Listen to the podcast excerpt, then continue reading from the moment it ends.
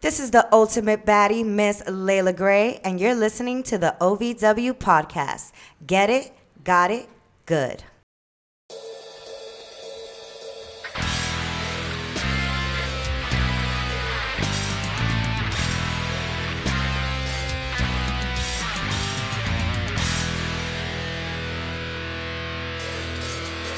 Welcome to the OVW podcast, the unofficial podcast of Ohio Valley Wrestling. My name is Jack Williams. I'm joined today, as always, by Brian Hines. Hello, folks. And it's a Thursday in the feed. You know what that means. We have a very special guest today joining us on the OVW podcast, the star of the show, Star Rider. How are you today, sir? I'm good. How are you guys doing? We're doing well. Thank you for joining us. Thank, you so much. Thank you guys for having me. I'm excited. Yeah, we've been trying to get you on for a little bit. We're glad that it uh, no natural disasters got in our way this week. No snow. yeah. yeah, no snow. Yeah, no snow, no massive rain, no uh, thunderclouds or anything of that nature. We're glad to have you here. Glad you made the trip safely. Oh, thank you guys. I'm glad to be here. Um, so you are the current Kentucky Country Boy heavyweight champion. I am. What did- Congratulations. congratulations! Thank Beautiful you. belt, beautiful belt. First love time we've had that belt here in studio. Heck Um, yeah. So we're very glad that you brought it by. We still kind of geek out over belts. yeah. me for th- for me this one especially because uh, a while back I snuck over to the Country Boy table and when it was vacant and I, I got a picture with it. Oh, okay. So I, I like the way it looks on me, but it looks good on you too. I think it looks it looks a Yeah. lot better on me than it did Yeah. on Tony Evans. Oh well, yeah. Definitely. Definitely. Um, this is kind of one of the newer belts in OVW. Yes, it is. Um, what does it mean in such a short amount of time? It's been established as very prestigious. It has. Um, it's been very prestigious. We've had some great people hold it: Luscious Lawrence, Omar Amir, Joe Mack, the veteran Jack Vaughn, and uh, Tony Evans. So to be able to carry on the legacy and hope to do good things like those past champions do, hopefully I'm able to do that with my run. What have you seen in the past championships that you hope, the past champions runs that you hope to improve upon? longer runs. I want to be one of the longest reigning uh, country boy heavyweight champions that o- OVW's had. Uh, do you know what the current? Uh, do you know what you have to get to to be the longest reigning champion? I want to. It, I think it's close to 200 days. I think uh, Okay, Ryan wow. Von Rocket was close to 200, if not a little over 200. So I got a ways to wow. go, but Yeah, you know, I know, ways to. I know I can do it. Yeah, absolutely. You are one of the more revered, loved people in the Davis Arena. I know that people would be uh, completely behind your back for a long title run like that. I think they would. Not only that, but you've been at OVW for a little while at this point, probably three years. a little over three years. Uh, so I believe October or November this year will make four years. And prior to this championship, you were a Rush Division champion. Twice, yes, Twice. correct. So you're not unused to having championship gold in OVW. I am not, and this is. Uh, I'm not. You know, I'm going to keep winning championships at OVW. Absolutely, absolutely. And this era of OVW, though, what is it like to hold a championship as opposed to your Rush Division champion uh, Um, championship runs?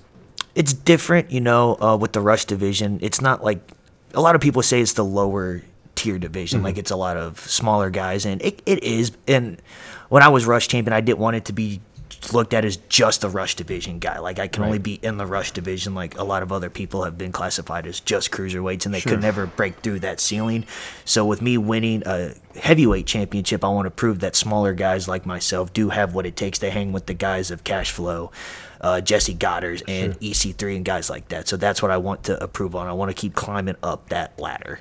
Who do you have in your sights next? After last night, EC3 Absolutely. in the Absolutely. Overman. Screw those guys. This uh, this Oh my will be, God. this will be posted a little bit after um, the events of what happened, but for a quick recap, uh, you were beat down by the Overman. I was. I was uh, scheduled to have a match with the NWA World's Champion and our National Heavyweight Champion EC3. Um, backstage, I'm warming up. I'm putting on my wrist tape, and uh, next thing I know, I'm in the ring being dragged by Revolver and uh, Joe Mack with EC3 in my face. And not only that, Joe Mack and Revolver have pulled quite a coup earlier in the night themselves. Yeah, they won the tag team titles. I don't remember what they hit me with. It was from behind, like a sneak attack, like those cowards are. It was probably with those titles, those brand new titles that they won. So my head is still ringing from the title shot from E EC3. I've gotta gotta ask though, if EC3, the Overman, found you to be such a threat that they had to take you out backstage prior to the match. Exactly. Does that that's got to be kind of a vote of confidence, right? It is 100% because they didn't have to do that. They didn't have to do that at all, but they, uh, I guess they wanted to also send a message to Luke Curtis, who challenges EC3 here in a couple weeks for the NWA title. So I guess it was partially to send a message and partially because they know I'm the star of the show and the star of OVW, and they didn't want me to take out EC3 before his big title match in a couple would- weeks. Would have been quite the coup. Exactly. Yeah. What uh, what got you into wrestling? Oh, I was I was a little kid. My first memory of wrestling, I think I was five years old, and I'm in my grandma's basement, and my uncle has wrestling on, and the first thing I see is Rey Mysterio pop up from the stage on SmackDown, and I mm. immediately stopped whatever I was doing. I was like, "Whoa, that's awesome!" And I immediately that was my first memory of wrestling, is seeing Rey Mysterio pop up through the stage like that. Oh, he's a legend. I love Rey Mysterio. So also, being able to also wear a mask is pretty cool to pay tribute to to him, one of my idols in the business. That's actually that kind of answers my next question. There is I wanted to know how quickly into wrestling did the mask? Right, right away. Right away. It did was you did you ever think about not wrestling in a mask? Yeah, I never thought of wrestling in a mask at all. Um, but the guy who trained me, Roger Ruffin, back in Cincinnati, he came to me with the idea of the Star Rider character, and it had been a character for 20 years in the NWF, which is where I was trained at. And it was kind of like a jobber type of thing. It was the bathroom break. If the Star Rider came out, it was people's time to go to concessions, check their phones, or kind of like uh, a rodeo clown or something. Exactly. Yeah. And uh, he came to me and he said, "I'm gonna keep you under the hood, and I want to keep the Star Rider gimmick on you." And I said, "You're stupid." I said, "This is never going to work because people don't believe in it." And he just does this. When he does this, this means I know what I'm doing. Trust me. I'm gonna take care of you. And I was like, "What does this guy know? He's only been booking shows for 30 years. He doesn't know anything about wrestling." Sure. and here we are, eight years later. I'm still the Star Rider, and I've done everything I've been able to accomplish because of him. Yeah. Um, one of the big uh, kind of things from a fan's perspective that I've always heard is that it can be incredibly hard to show emotion or to gain sympathy under a mask. Yeah. How how early into your run did you realize that you could kind of even with the mask on, you kind of knew how to garner sympathy out of a crowd? It uh, it took a long time because um, one of my trainers said this is seventy five percent of your selling is the facial expressions. Right. Right. And he said you're already at a huge disadvantage, so you need to be more out there and like sell with my body more. So I had to learn that very very quickly. And then um, that's one thing that Al said he loves um, about me is I can still show the facials through the mask. And that's very, very tough to do. I didn't even know I could do that till he told me to start watching my matches back and see the facials that I can make through the mask and that they're able to pick up through our That's yeah. cameras. That's the best way to learn is to go back and review what you've done. so you can exactly. work on. Yes. Yeah. Yes. Well, then you know you have someone like Al there who has has literally done everything you possibly can do in wrestling, including wearing a mask. Exactly. Yeah. So What's uh what's what are some of the things that regularly um, or maybe stick out specifically that you've learned from the uh, cast and crew at OVW? Al Snow, Doug Basham, these very very experienced guys that have done it at a very very high level. Uh, it's exactly that. It's learning how to do this at a high level. Is that's what I've always wanted to do. Even when I first started going to OVW, I didn't have time to learn on dark matches. I showed up. I rode down to a show one day. Um, it was a house show just to ride with somebody because it was a long drive, and I met everybody. Met Al, met Maria, and uh, they asked me if I wanted to come down and start working to try to get the Rush division back up off the ground because it was right after the pandemic when we were they were allowed to start Yeah. running Yeah, shows. it was a tough time. It was. And uh, they asked me if I wanted to come down, and I was like, yeah, sure. And uh, I talked to Adam Revolver, and he said, we'll get you on a dark match next week. And I was like, awesome, love it. And then I show up, and I'm on TV. So Yeah. I had to learn right away how to learn work TV right away, which was very terrifying. Not having any time to learn, having to learn on the fly. But I think that worked best for me. I didn't have time to adapt. I just had to adapt on the fly. Could you explain to someone who has never wrestled a match or is never watched wrestling what the specific difference is between wrestling for television and wrestling for a live crowd? So wrestling for television is you're wrestling for the people at home. Right. And you don't want to ignore the fans that paid money to be there. You want to still interact with them, but they're not. You want to keep the people engaged at home too, because mm-hmm. you don't want them to change the channel during your segment or at all. And then when you're just in front of a live crowd, there it's literally what you're there for is the live crowd that paid money to see you. So you're there to interact with them and make them feel engaged so that when they spend, you know, 8, 10, 12, 15 bucks to be there, they feel like it was worth every second of it and they didn't just waste two, two and a half hours of their time because they just sat on their hands. How are you different in those two situations? Um, oh, that's tough. I'm not really sure. Um, I just I do my thing on both of them. Like if we're if we have a live event in Manchester or somewhere else in Louisville or wherever we're at, I make sure that I go around and I high five all the fans. So I already make sure they feel engaged. I try to get them involved before the match starts. I try to like when I'm selling, I try to reach out to them and like oh like they're helping me Yeah. build up for the comeback. And the same thing on TV. I'm trying to find the camera, whether it's a roaming camera or the hard camera. I'm trying. I want to like reach to them and make that kid that's watching home like you can do it, Star Rider. Like get up, get up. You can do it. You can do it. So it's the same way. It's just in front of a camera, Right. For me, at least. That it's all about the emotional connection with the audience. If you don't have an emotional connection, they're not going to care about you. They might pop for the cool Canadian destroyer that you do, but then that's it. You won't be over till you hit that same move next week. It's all about emotional connection that you have to build with that crowd. Because if they don't, if you don't believe in you, they're not going to believe in you. Well, that that can be also such a criticism of uh, wrestling, indep- quote unquote independent wrestling, is that it's there for to move a million miles a minute, not really tell a story, get the reaction off of a cool move. Um, did you have that? Did you was there ever a point in your career where you wanted to just be like moving a million miles a minute? Did you have to learn that that emotional resonance was A- absolutely. because with your skill set, you you were you're very acrobatic. Yes. I, I could kind of see maybe some of your uh, worst um, inclinations coming out when you can when you literally can go as hard as you want to go, not to just go that Yeah. way.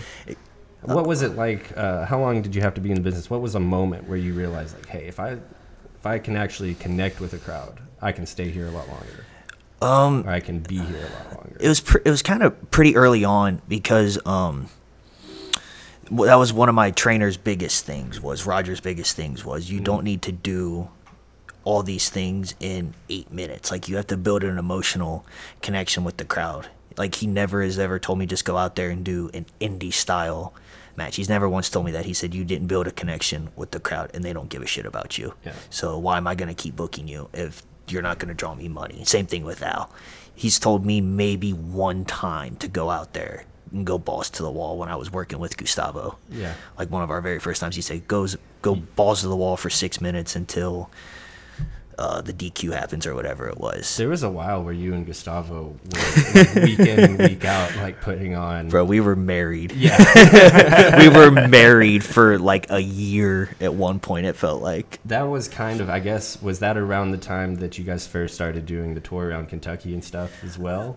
I don't no, I don't think we had started our tour yet. So we were just doing um TVs and pay-per-views and stuff. I it might have been kind of like maybe right in the middle so, but we weren't even doing live events Right. together. There was no need for us to do the live events because that's kind of where you want like I guess you can like Omar and Cash when they were running and they did Chain Carnage a couple years ago. They were married on TVs and live events. It wasn't Yeah. like that for me and Gustavo. I saw Cash and Omar. They, I, I think I saw because you were on that thing. I, as a side note, I think there was one night where Omar accidentally pulled down Cash's pants, and then so, they, and then they did they did the spot intentionally every night. every everywhere. Yeah, and it's it's stuff like that that just you know it happened once and then it Yeah. just became a re- reoccurring thing every Yeah, every just town that we went to. but necessarily you you and Gustavo didn't necessarily you guys had a different kind of chemistry. Ex- we clicked from day one. The very first, uh, it was he was my second match in OVW, Okay. and he and Al pulls me and Gustavo into his office. Gustavo had been there for a couple months prior, and like I said, this is my second match. He sits us down and he goes, "This is where he goes. I need you guys to have a banger in six to eight minutes because the LOB is gonna run out and kill you both, and I need the I need there to be heat." On the LOB, so that way, if we do this match, there's a need to see this match again, like who would have won Right. and uh, it kind of started uh, our relationship kind of started from there we were we clicked right after that if you know people always say oh where's star rider and he said uh, and people would be like i don't know wherever gustavo's at or vice versa they'd be like oh they're together somewhere they're dicking around in the locker room yeah. Those uh, those were a lot some of my favorite matches, and you Thank kind you. you kind of mentioned um, at that time, especially those were awesome. You mentioned that that was a time where you would been brought in by Al and Maria to kind of start rebuilding the Rush division, mm-hmm. and you're it's clear that they were putting a lot of confidence in you and Gustavo to go out and do that. Did Yeah. that ever weigh down on you? I never, at the time, I honestly never really thought about it um, because the Rush division at that time, it was a championship that was kind of being flopped around a lot and there wasn't a lot of long runs. It was kind of like the title where you can show up to a TV or a pay per view and you're going to see a car crash match between six of the most athletic guys in the company. And I, and me personally, I wanted to get away from that because there was no story in the Rush division. If there was, it would maybe last one or two weeks or for a night angle, like back in the Attitude Era, they'd have those one night angles. Yeah. I didn't want that. So when I won the title the first time, I wanted to um, be like the workhorse. Like I wanted that to be, I wanted that to mean something. I didn't just want people to just expect nothing but car crashes. I wanted to be able to tell a story. And at my first run, that didn't really happen because I was off TV for like a month while I was Rush champion. And then I show up to TV one day and Al goes, Oh, you're dropping the title to Gustavo. Because he was in an angle with Damone at the time. And I was like, okay, that's fine. I have no issue with dropping the title. I haven't really done anything anyway. I probably don't deserve to hold it. I haven't done anything. And then um, when I did that, I was talking to Maria and she goes, Yeah, we're not too sure what to do with you now that you don't have the title anymore. I was like, Turn me. It's like, it's right there. I was like, Gustavo beat me. People know how close we are. We've done tag matches. We've done all this stuff together. People Yeah. know that there can be a real life jealousy there. And so that's where it kind of, the story really started to click. Mm-hmm. Because Maria was like, I don't know if you could do it. And I told it to Al, and Al goes, You can't do it. You're under a hood. I was like, Yes, I can. I said, Just let me have the ball. Let, let me run with it. Sure. And I guarantee you it's going to work. I said, You just have to believe in me. I said, If it doesn't, I won't pitch anything to you ever again. I said, I'm throwing all my eggs in this one basket because that's how confident I am in myself. What's it like to prove Al Snow wrong? it was uh it was great. I remember he had um I can't remember what match type we were doing. I think it was it was at a I think it was at Thanksgiving Thunder a couple years ago. We did the 30 minute Iron Man match and I said he wanted the finish to go a specific way. Me to hit, me to think I won within the last 10 seconds, and then Gustavo to have his foot on the rope, and then Gustavo to roll me up as the time expires to win like 5 to 4, 6 to 5, whatever it was. And we fucked up the finish. Oh God. the referee his hand hit three after the time had gone off so it was a time limit draw and we were tied at whatever number it was. Oh. And i'm sitting there and i'm like oh my god al's gonna kill us. Al's gonna kill us. And we get backstage and i'm kind of just like poking my head around the corner like oh please don't be mad. Please don't be mad. And he goes that was fucking terrific. He goes it works better that way because we still don't know have a definitive winner between you guys and that's why i turned on him Yeah. that night. So and then I did my first match as a heel, and he said, You just have to be super aggressive. I was like, Okay, I can do that. And I come back, and he goes, We've created a monster. We've created a monster with you. So you had a 30 minute Iron Man match. What's your, what are some of the other stipulation matches you found yourself in over the years of OVW? um, see, we've done.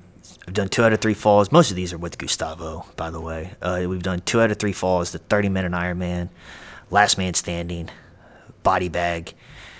Uh, did the first ever scaffold match in the history of OVW. That's the one I wanted to ask. Yeah, I figured that was coming. That's why I figured I get asked about this a lot. Well, it's it's it is a scaffold match kind of scenes of of a bygone era. One hundred percent, yeah. Then you get pitched this idea. Mm-hmm. What's going through your head? So Because all all of the most infamous moments in scaffold matches are bad. Yes, Yeah. Really, really terrible, bad for the terrible, right? It's it was. uh I'm sitting at my house one day and I see and I'm getting a call from Al and I'm like, oh God, Al never calls me. I'm like, this is bad. Like I must have screwed something up or Uh-huh. did whatever. And he goes, hey, Star Rider. Uh, I can't do a good Al Snow impression, but No, they're goes- all they're all they're all good. he goes, "Hey kid, I've got an idea for you and Gustavo." And I was like, "Again?" I was like, "I thought we were done with the body bag thing." I was like, "You know, I killed him essentially." He goes, "No, I got one more idea." He's like, "I got two of them." He said, "I want to do a cinematic casket match with you guys, like a cinematic buried alive match." He goes, "I think that would be very different, Yeah. and uh, I don't think anybody else knew about that." Um, but he said, "I want to do that," and I was like, "Cool, let's let's do it. I'm in. That sounds fucking awesome. It'll be a long shoot day, but I was like, I'm in for it." He goes, "Well, hold on." I was like, no, I want to do it. He goes, will you shut the fuck up and let me talk? Like, I, there's one more idea that you're probably gonna love. And I said, okay, I'm probably not, but what is it? He goes, a scaffold match. And I was like, huh? He said, scaffold. I was like, I'm in. I was like, screw it, screw the buried alive thing. I was like, I'm in. I want to do this 100%. He goes, well, you don't have to. There's gonna be no heat.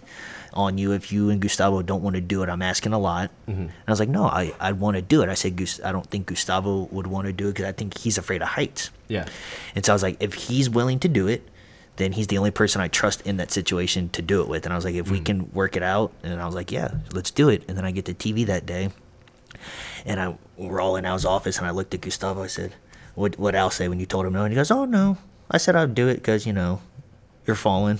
I'm not. I just I just stand up there and I was like, motherfucker. I was like, okay. I was like, how tall is this thing gonna be? He's like, it's not gonna be like a Cornette thing where it was like 25 feet, but it was still. yeah, that was what I was wanting to know because uh, I saw the Great American Bash in 1986 in Cincinnati, and uh, that scaffold seemed like it was just you know stories and stories tall Yeah. to a 10 year old kid. So even the one that uh, Al and Doug got for us, it was still like it was 15 or 20 feet up into the air. yeah. And I had saw a picture of it the night before. Somebody standing on it and took a picture on the way down. And I looked at it. I'm like, oh, cool. Like I can do. I'm gonna take a backdrop off of this thing. Like that's gonna be dope. And I get there and I see this monstrosity and I look up and I said, what the fuck is this, Al? It's shaking and nobody's on it. I said it's just moving back and forth, and because it was set up for a TV the whole night. Yeah. And then it was mm-hmm. set up for the whole pay per view before we went out there. And I was I was terrified. I couldn't eat for I didn't eat for three days when I first saw that thing. I Oh, didn't I could I couldn't eat. I was terrified. I was so nervous. So that's the three days between Thursday and Saturday. Saturday. Once I got there Thursday, I didn't eat from Thursday when I got to the building at probably like three or four in the afternoon until after the match Saturday. I couldn't eat. So you walk out through that entranceway. You're depleted of all sustenance. I'm lucky to get down water at this point. Yes. You walk toward the ring. This imposing structure is standing very high above you. yes. You know you're what? Less than 20 minutes away from falling off of it.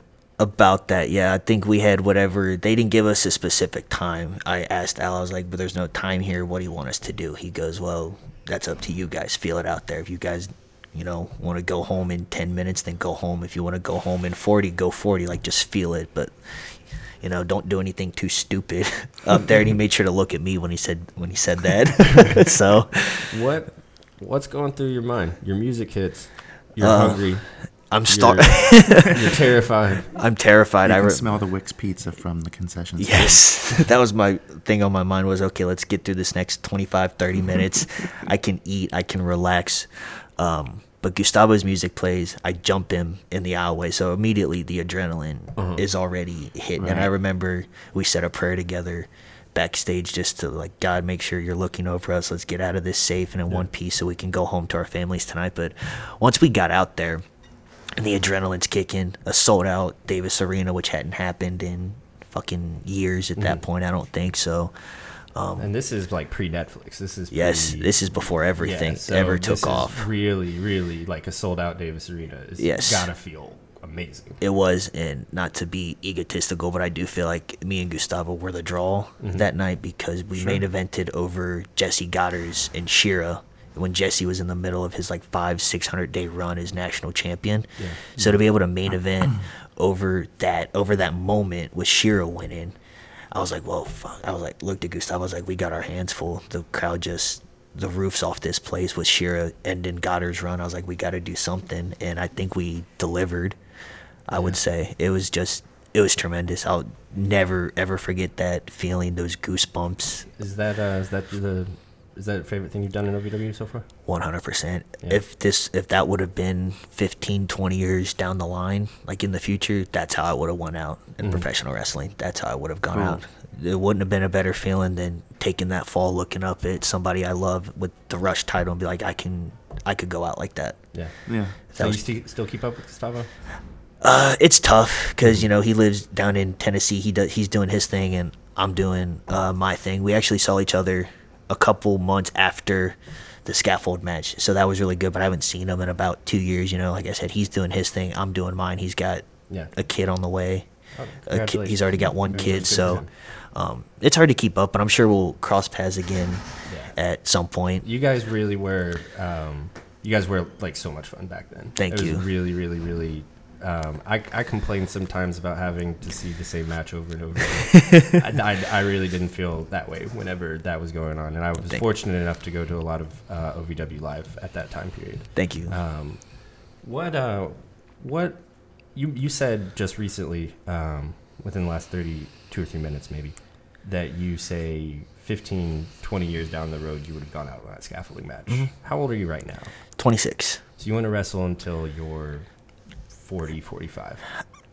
Yeah, until my body physically can't, or until I feel like I've accomplished everything that I want to accomplish in wrestling. Mhm. So I don't know when that's gonna be. I definitely have a lot of miles still left to go. Sure. So yeah, we'll see what. I mean, you're very still very very young. Yeah, exactly. Hard, yeah. to, hard to tell with the mask. So I, to- I did want to clarify, as I was like, man, he could be 45 right now, planning on going till he's 70. I don't know. I don't know. Yeah. Yeah. Um, what uh, What are some of the things that you do want to accomplish? Uh, make a lot of money in wrestling, obviously. Right. Um, Never hurts. Yeah. And then I want wrestling to be a better thing, like leave it better than when I first started. I want to Sure. that's what I want to do is just help the business as a whole and just make sure it's left in, you know, good hands for the kids that are going to come for generations behind me and pave the way for them like the greats have paved the way for for guys like myself. And I mean, it seems like OVW at OVW, you've kind of found um, a great niche and a great place to be able to do that. 100% I would. Yes. Absolutely agree. Uh, Star Rider, thank you. On the way out, why don't you plug your social medias for us, or your pro wrestling tees, or any place where we can find your merchandise, find stuff for you. Uh, go to Pro Wrestling Tees. I have a couple shirts up there. I have merchandise, uh, shirts and hoodies at shopovw.com. My socials, Facebook is just Star Rider, two words. Twitter is at Rider of the Stars, and Instagram is at Rider of the Stars as well. Kentucky Country Boy Heavyweight Champion Star Rider, thank you so much for coming by today, man. Thank you guys for having me. This We was a blast. appreciate it. Thank you. Thank you guys.